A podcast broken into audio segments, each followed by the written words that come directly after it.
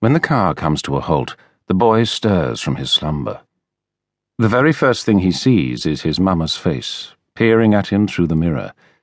She has it angled so that it doesn't show the sweeping headlights spreading their colour on the fogged glass, but shows her own features instead. Mamma is tall and elegant, with hair at once yellow and grey, and blue eyes, just the same as the boy's.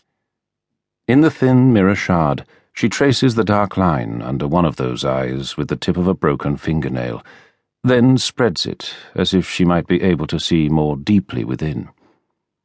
The boy shifts, only to let Mamma know he is awake. Outside, unseen cars hurtle past. Are we there, Mamma? His mother looks back. She has not been wearing a seatbelt, but then the hospital told her she wasn't to drive the car at all. This, she said as she buckled him in, would have to be their very own secret.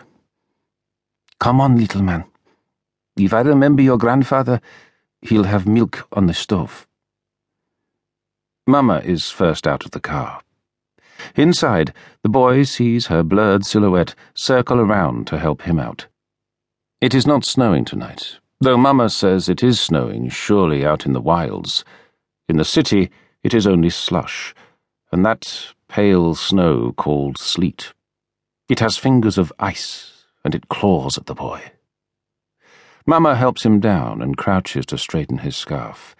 Then it is up and over and into the tenement yard.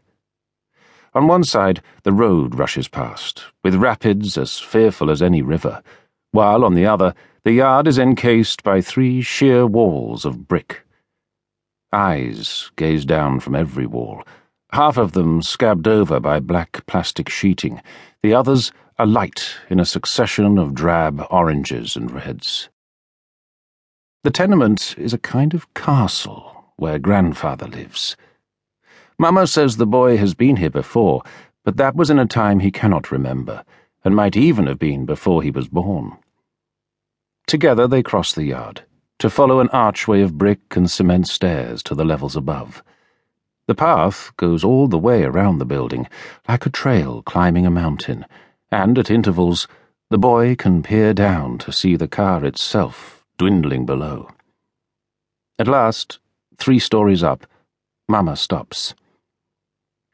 Come here, she says, and there is something in her voice which makes him cling to her without hesitation. They are standing before a door of varnished brown, with a threadbare mat on which stand two gleaming ebony boots.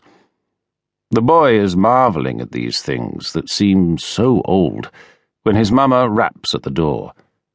An interminable time later, the door draws back. Vika, comes a low, weathered voice. The boy's eyes drift up from the boots, up the length of mamma's body, up the door jamb broken by hinges. In the doorway hunches his grandfather. He seems a shrunken thing, though he is taller than Mamma, and taller still than the boy. On his head there is little hair, only a fringe of white hanging from behind, and his face is dominated by features that seem too large and out of place. A nose with a jagged crest, blue eyes shining, but eye sockets deep and dark. He is wearing a flannel nightgown burgundy, tied up with a black leather belt, and though his eyes dwell first on Mamma, they drop second to the boy. He shuffles closer to Mamma's legs, and it is only then that he realizes that grandfather's eyes have dropped further to the boots on the mat. My jack boots, he says. They're finished. Bring them, would you, boy?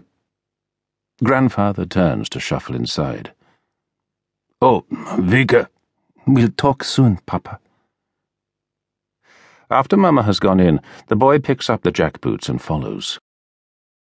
It is a small place, with a narrow hall and a kitchen at the end. Mamma and grandfather are already in that kitchen, with a pan rattling on the stove, but the boy creeps up quietly, stealing a look at the photographs adorning the walls. In them, he sees people he does not know a mamma and a papa and a baby.